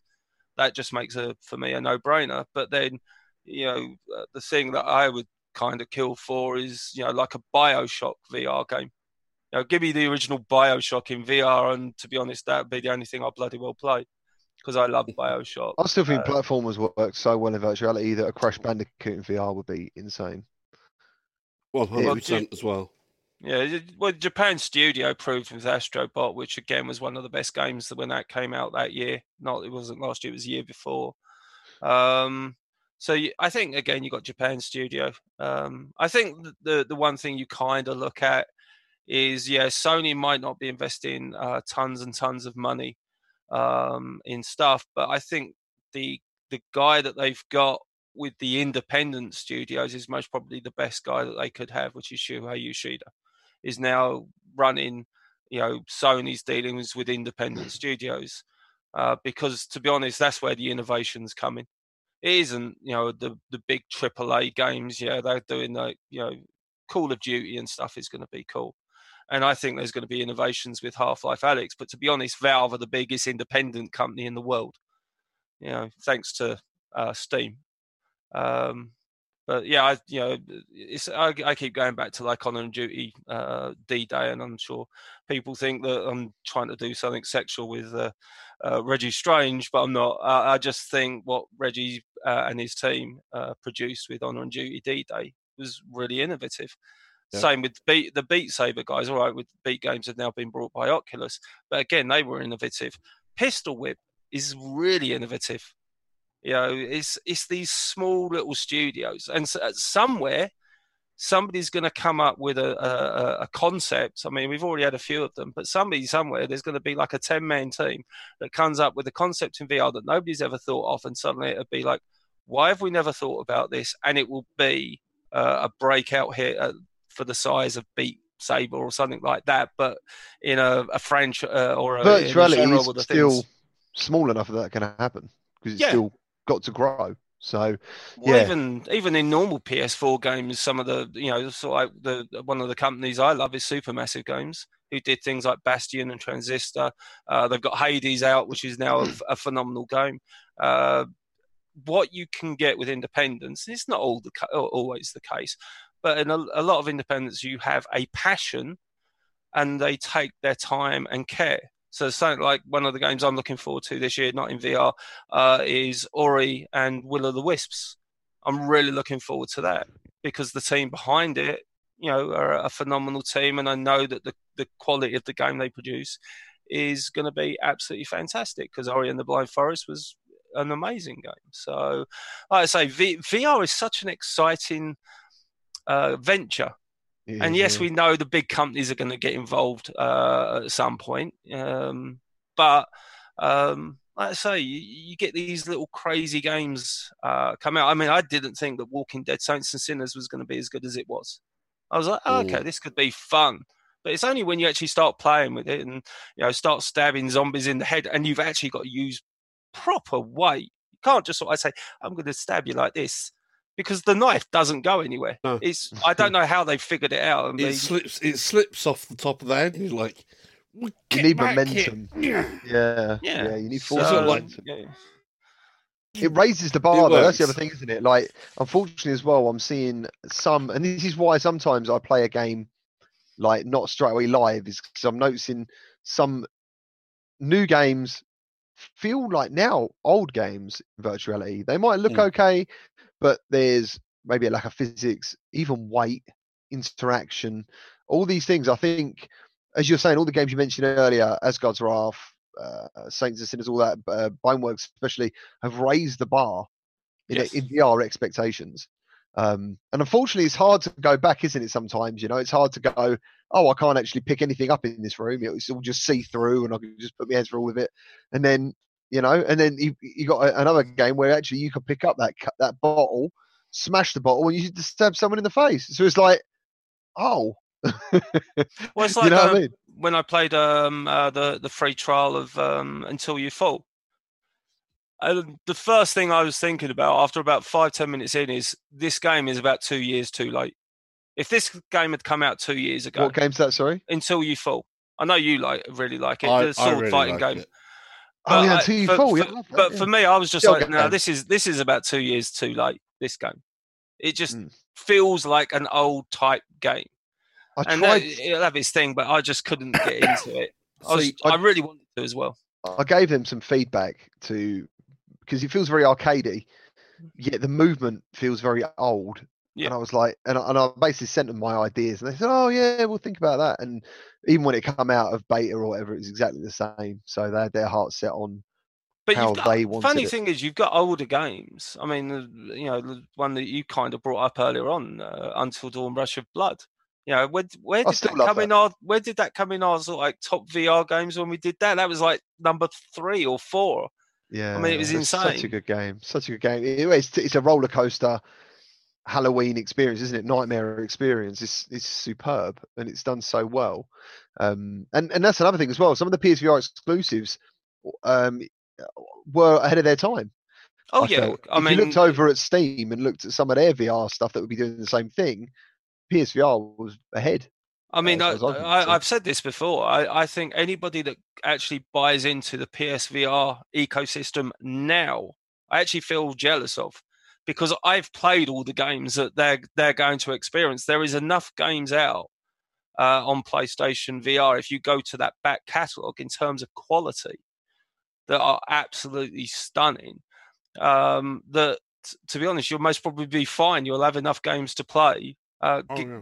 leading you into PSVR two. If you go But- back to like Resident Evil Seven, these phenomenal. Astrobot, Wipeout, Omega Collection, Farpoint, Firewall Zero Hour. I mean, the list just is One thing remarkable. I'd feel feel bad for them about is that there are a couple of the multiplayer games where community has moved on so much and they're kind of missing it and there are those games there that even with a really low price point or maybe being put back onto the plus list um they could maybe take off or they may not um e valkyrie still got community it's still got people that on there on discord that play on a regular basis with each other.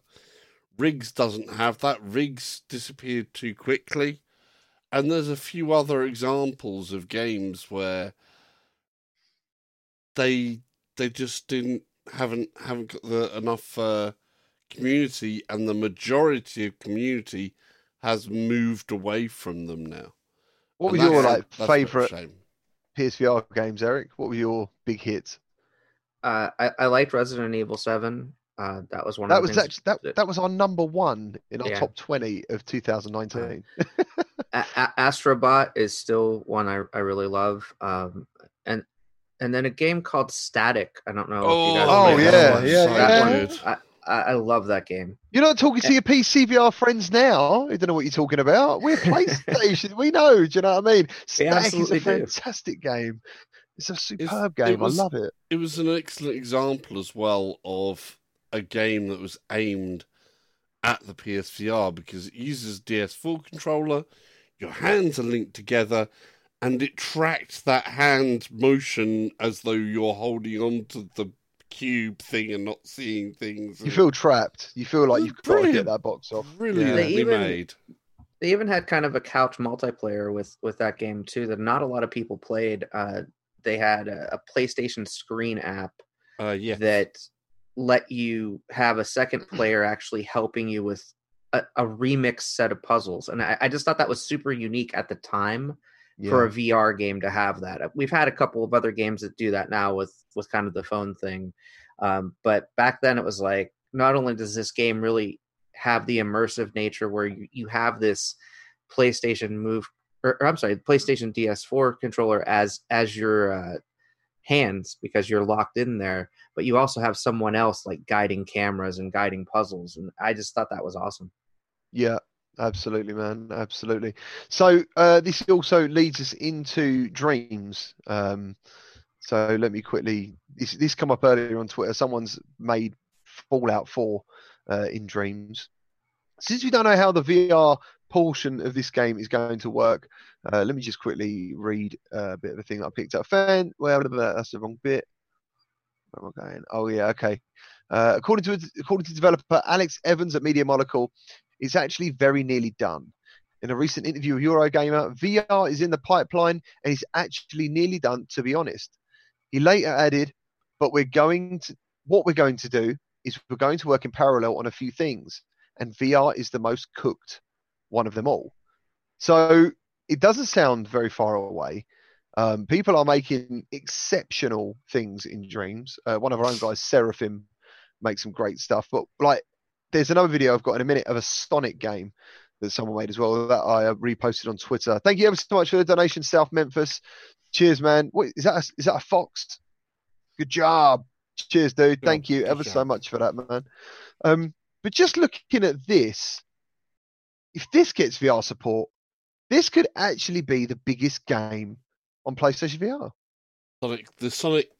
I mean, that Sonic does actually look like um I think this looks as that looks as good as Oh, that looks, you know, pretty much. oh well, apart from it's not as fluid motion because they're not in VR, that does look as good as um, Fallout Four. I think Yeah. it looks. I think it looks superb. I really do. I'm like, wow, look at what people are making, and that, and I think if you can get that onto PlayStation VR, that then is going to breathe a massive amount of life back into it. Do you know what I mean? Because it's the only place that you're going to be able to experience what people have made. that way. Apologies for the ratio of this video. Uh, it wasn't quite. Well, it isn't just that. It's um, but I'll try and uh, the the guys at Media Molecule have said that in reality this is its own platform. So this, you know, uh, they they said that you know Dreams on PS5 is a natural evolution. Mm. So ima- you know, I mean, as you said, you look at the uh, the things that they've that people have managed to do in Dreams, and it's absolutely insane. So forget about it being, you know, one of the biggest things in VR. This is could be one of the biggest games in ga- uh, one of the biggest things in gaming. And if the rumors are true, even though Media Molecule haven't really commented on it, that Dreams could be coming to PC as well. Suddenly, you've got um, Hmm. this amazing palette of thing. I mean, the one thing I've I, I keep hearing, and I have tried, but I honestly haven't got any talent to do anything uh, in in Dreams. Um, yeah, I haven't got Well. I, I haven't. Uh, yeah, you need time and you need talent. Um, but like uh, you know what people can actually produce, uh, and the one thing I have heard is that the tools, once you've learnt them, you know, like there is a you know hours that you need to put into learning the tutorials, and you'll have to go back and uh, you know re- revert to them uh, or relate to them after the fact as well. Um, but once you've done it, you can do whatever you want. So you don't have to do games. You could make your own movies and stuff.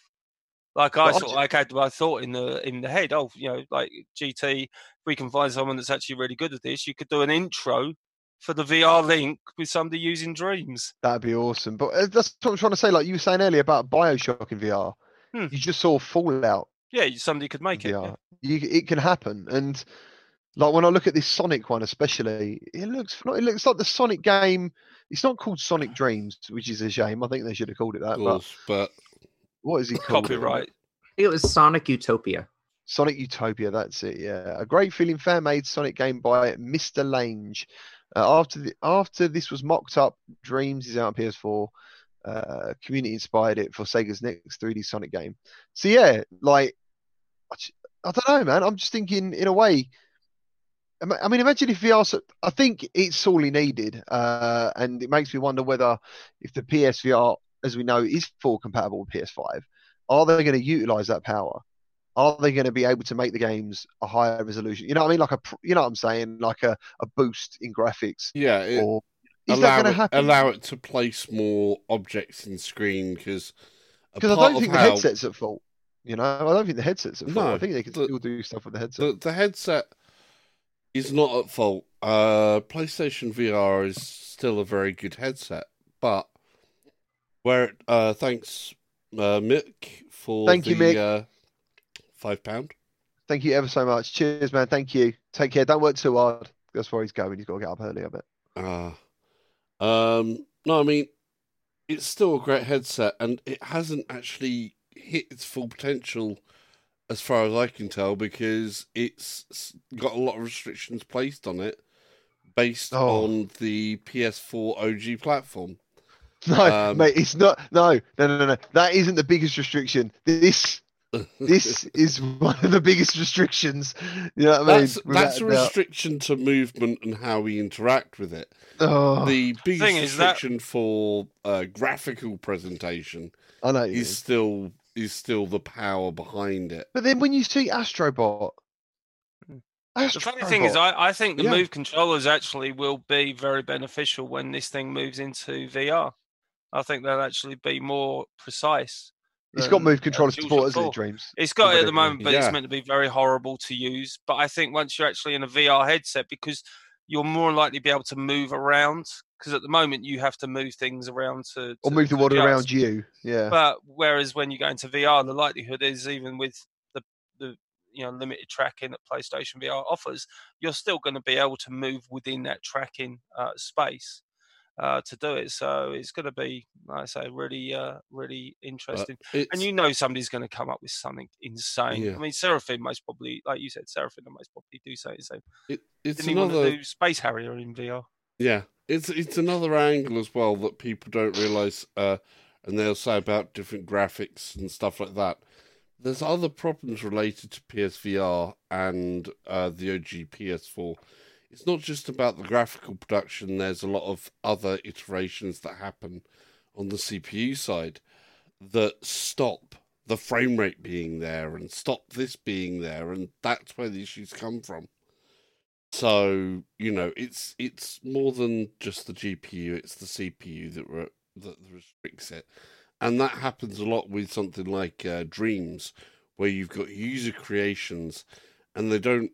It's not going to be always as optimized, and I've talked about optimization so many times because that's one of the other regions where VR needs a lot more attention since we've hit a bit of a hardware brick wall in terms of our hardware acceleration is not doubling with every new piece of hardware that comes out anymore.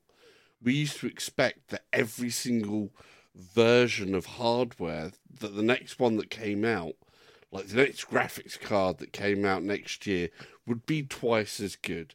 And the next CPU that came out would be twice as good and that's actually not happening anymore. It's So- called an effect, isn't it? There is a name for the effect. Yeah. Of that. There is, which I've I forgotten as well. what it's called. So Yeah.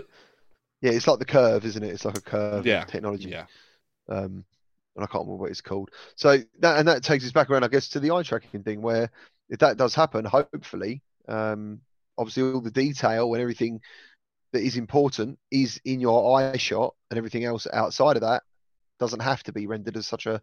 no, Uh, and the the results you get from that, a lot of people often go, you you you don't get much results from that, and it's actually a huge amount of results. Um, eye tracking alone for giving foveated rendering, you can see anything from a twenty to a fifty percent gain gain, depending on the games. So having uh, that amount of performance uh, is unbelievable. Yeah, for sure. Tantrum with the uh, somebody make Dirt two in Dreams. Mwah! I don't blame him. I don't blame him. Well, uh, another thing that happened yeah. is uh, Prince of Persia VR. Um, I think it was Ubisoft that's come out of nowhere. Tell, what's what's going on with that? So that is from Ubisoft Dusseldorf. Uh, I just followed them today. I think I've never heard of them before. Uh, today we have announced our third location-based VR escape room, Prince Persia: The Dagger of Time, launching in spring 2020 in more than 300 locations across the globe. It's a team-based adventure set in the world of Prince of Persia: The Sands of Time. So that sounds incredible. Like my favorite Prince of Persia, obviously uh, going back to the Amiga. Um, you know, I used to absolutely love that because back in the day, a bit like the same reason I loved Flashback is because the animation look was it Delphine Delphine software where it used to be the studio that used to do like the the the animation for the characters they look so fluid and so real uh, and that was another thing why I loved Prince of Persia back in the day and then uh, what, what was It's the one the first one that did rotoscoping, wasn't they? I don't know what it's called to be honest the technology that makes yeah, it was. people It's look so basically you had live action uh, actors. like and Mortal they Kombat shot. They they shot. No, no, no, not like Mortal Kombat. oh They they shot live action but at high speed, and then they drew over the actors to help refine the motion more. Sure. So yeah, I remember that place uh, for that, and I think another world. But the real one for me was Flashback. Regardless, anyway, um, Prince of Persia. What was the one on the PS2? That was the Sands of Time, wasn't it? Is that the Sands of Time? that um, it it it was, and such a good game. Yeah, I it was amazing. loved the uh, motion thing. I'm just because they had so much wall running and jumping and stuff. I'm just imagining this location-based thing hooked up in a harness with bungee cords, you know, so that you can do the wall running. That would just. I'm sure it's going to be. I feel like Ubisoft actually did one of those at, at a at either E3 or Comic Con or something like that a few years back, where they actually had like a obstacle course with zip lines and and bungee cords and things of that nature. So I wouldn't put it past them, but I don't think for something that's location based like that that they'll go to that level no. just because you know they're not the ones operating those location based experiences they're just offering it Eric, did you ever try the Dead and Buried location-based experience? Yes. The quests. yeah so Let's that talk about that, man, because that just yeah that was one of the things that I was so hyped for Quest before the launch, yeah and so, it's just disappeared. yeah so so it's interesting because I wonder if I as you mentioned that uh, oculus has a business uh, contract essentially for enterprise where they've basically said you cannot alter our tracking in any way um, for, for your application which which is locking a lot of people out in, in if you follow their business agreement and it's kind of strange because they did present that uh, Dead and Buried Arena. Uh, I know that I-Illusions is working on Space Pirate Arena. Yeah. uh, which, is, oh. which is a Oh. successor to, to Space Pirate Trainer, but it's multiplayer in kind of an arena style fashion. I know for GDC, they're looking to get an indoor basketball court to do uh, Space Pirate demos. Uh, so I'm Oh, excited. I, I hope I can get into that if, if, if they actually do that. That would be pretty oh, sweet. I'd be so jealous. Um, but there is a game on SideQuest also that is multiplayer um, in a specific space and, and i'm trying to find it here so give me just a you know second what about T for God? Uh, it's not. no no no not No. not T, T for god's fantastic this is an actual multiplayer uh in a sim in in a same location uh in the same game environment game um so this, and this it's video I'm- I'm just showing you in the background now was uh, the Dead and Buried uh, uh, location-based experience. Was it OC5? Was that one or OC6? Yes. OC5. No, it was OC5. that this blew my mind. They're all in quests. They've obviously got this pre-made arena, which is already uh, scanned and in the VR world. And yeah, they are different characters, and they're playing this game. And I thought this, and as you said, like Space Fight Arena, it's the return of laser tag kind of thing. Yes. It- you know, it's, uh, it looks phenomenal. It really does. And I love this because on the iPad you're looking at now, you can see what they're all seeing. You know what I mean? And I just remember seeing it and thinking, and the uh, arena Oh, scale you. game that's on SideQuest right now is called Mission X Light. maybe cold drink. Mission Um, X I'm gonna Lite, go ahead and I'm gonna I'm gonna pop that into the chat too, so Alright. people can check it out for themselves later. Um, but Mission X Lite is similar. Uh, they they designed it to be a esports style game with up to six players, but it's scalable based on space. Um, and I think the current version is only for two players, uh, but it's it's also hard right now for people to get six quests together anyway. So I, I'd, I'd like to find somebody uh, if if you're in the San Francisco Bay Area and you want to play Mission X Lite, let me know um, just to check this one out. GT. Also, if you want, to, if you want to follow next month. uh, oh, EGX. what, what, EGX, what we're going to do it, are we? Pull, pull the quest over over EG, EGX. I'll take my question. I need to get a carry case. That's all. I need to just grab hold of a carry Yeah, yeah. case. So um, yeah, okay, no worries. I will check that out. Mission X. All right, I will download that. I'll look into it, and uh, we can try and make that happen. What I was going to say was, if you want to, uh, Eric Hartley has got his own YouTube channel, which is obviously from the video I played earlier. He's also uh, on Twitter, and yeah, so yeah, if you want to follow him in any way, please feel free to chuck links in the chat or whatever. But I will um, put uh, put all of this stuff uh, in the video description as well.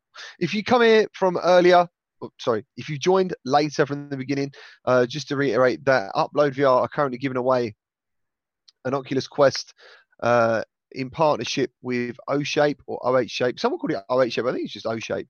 Um, they're giving Well, away it an used to Oculus be called Quest. on shape, didn't it? And then they changed it to Yeah. OH shape. So Right. Okay. Yeah. So that is uh, in the description as well, and also SideQuest are giving away two 64 gig Oculus Quests with lots of uh, great software, and that is also in the video description. So if you're looking for some free, free stuff, get in there and have a look. The other game I wanted to talk about was Space Channel Five. Um, and um, did did all you guys own Dreamcast back in the day? Uh, no. I did. Yeah, we just did. I've actually Actually- had the chance to play Space Channel Five on Vive and on the uh, PSVR. Okay.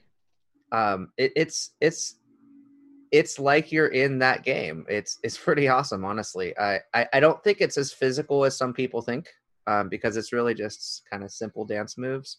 Uh, but it's a ton of fun, at least in the demos that I got to try. So what sort of gameplay is it? I know nothing. I- remember the old game, and I'll be honest with you, I skipped it on Dreamcast. It isn't my kind of game. Um, not to say so in virtual reality won't change that, 'cause obviously a lot of games I've played in virtual reality, I would probably not have thought about playing flat. So as as you're playing the trailer back, um, as Ulala is is doing the different moves, you're actually mimicking those moves to try to defeat the aliens that are in front of you. Are Um, you so her? Are Uh, you her? are not. You're you're a rookie reporter that's Oh, there yeah, with see. her. Yeah. Um, so she's you. actually helping lead you through the different steps.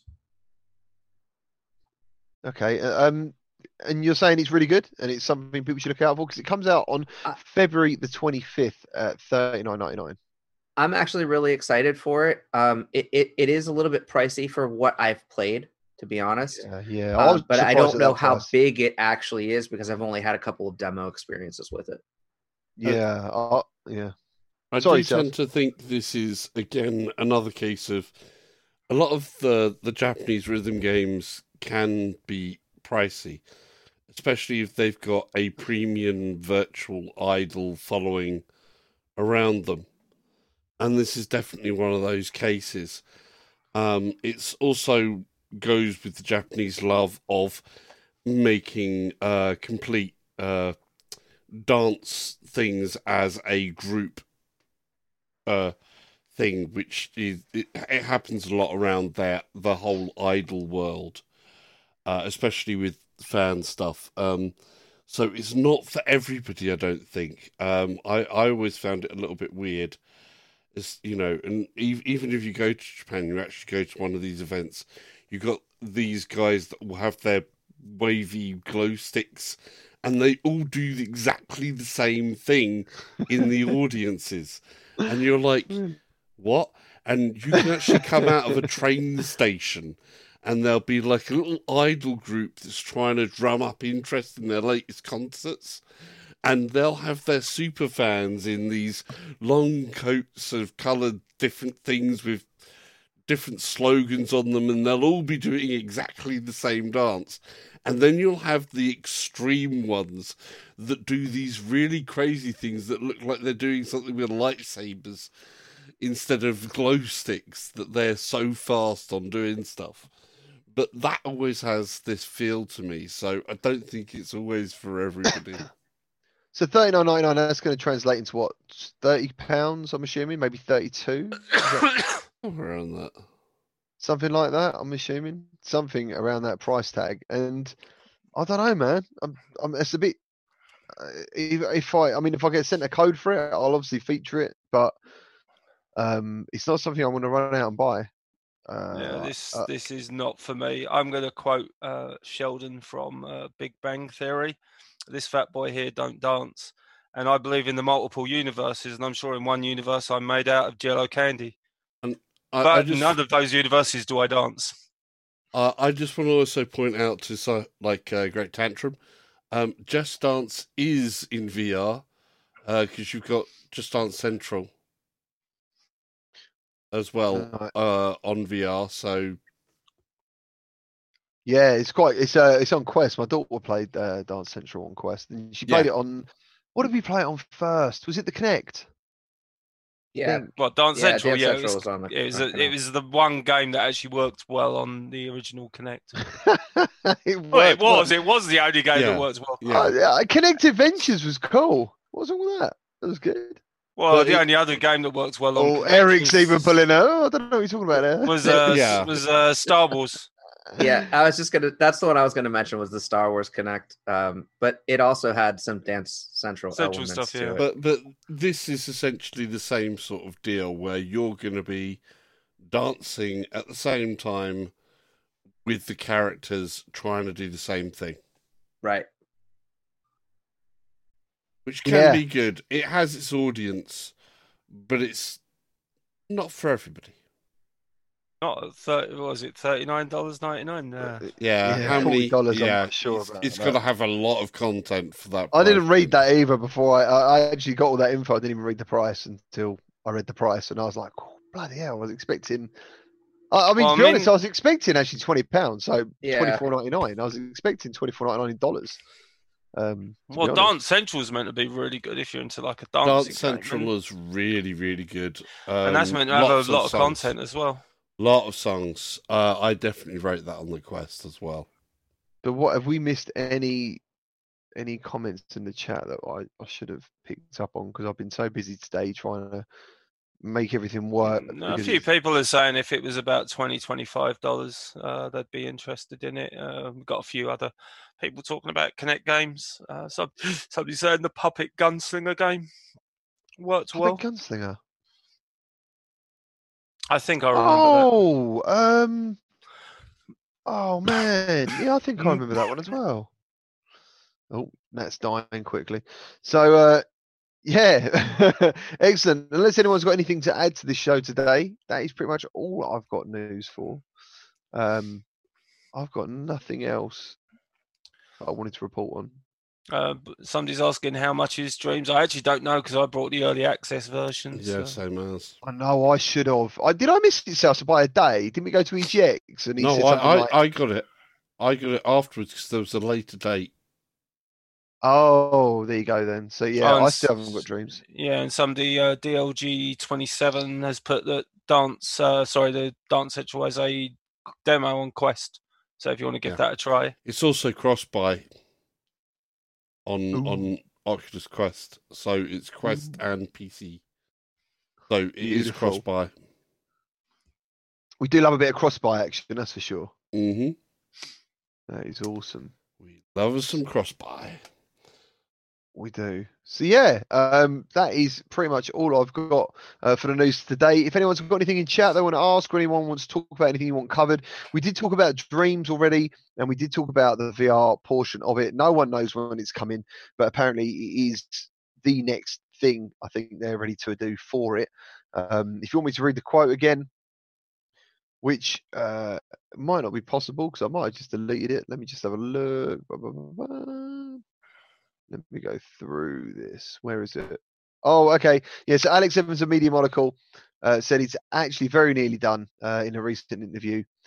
Uh, he said VR is in the pipeline and is actually nearly done, to be honest. He also added, but what we're going to do is we're going to work in parallel on a few things, and VR is the most cooked of them. So, yeah, there you go. It's uh, it sounds very promising, and it sounds like it's going to be happening, and it sounds like I've got to go and buy dreams uh, because you said it's not in early access anymore, is it? It's out of early access and it's a full price game. Yeah, much- it's a normal game now. So is that what it is? It uh, forty pounds? Is it? I think. it wouldn't surprise me if it's uh, 35, 40 pounds, something like that.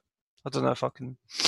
Yeah, and I think people obviously look at dreams and go, "Well, I'm not going to spend the time on, or I don't have the t- time on doing that, uh, building stuff." But you've got to remember, there's a lot of people out there who do, and you can just be a consumer of what they make. So uh, uh, Mickey Knox has just said, "Have you tried that new Mission X light game?" so we've been talking about that, and funny enough, if you, where are you from, Eric?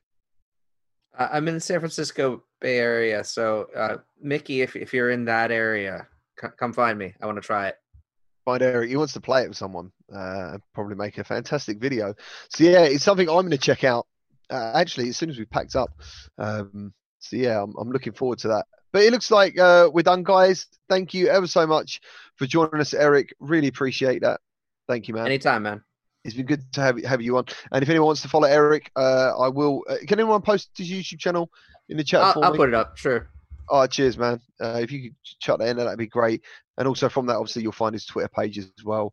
Um, you know, he, he's absolutely quality. Thank you to Nat from Seven Degrees of Gaming. Thank you, guys. Thank cheers, you, good Eric. to have you back. Aw. Cheers, Salsa. Thanks very. Much. He said he's in Canada. Mickey said he's in Canada. Thank you.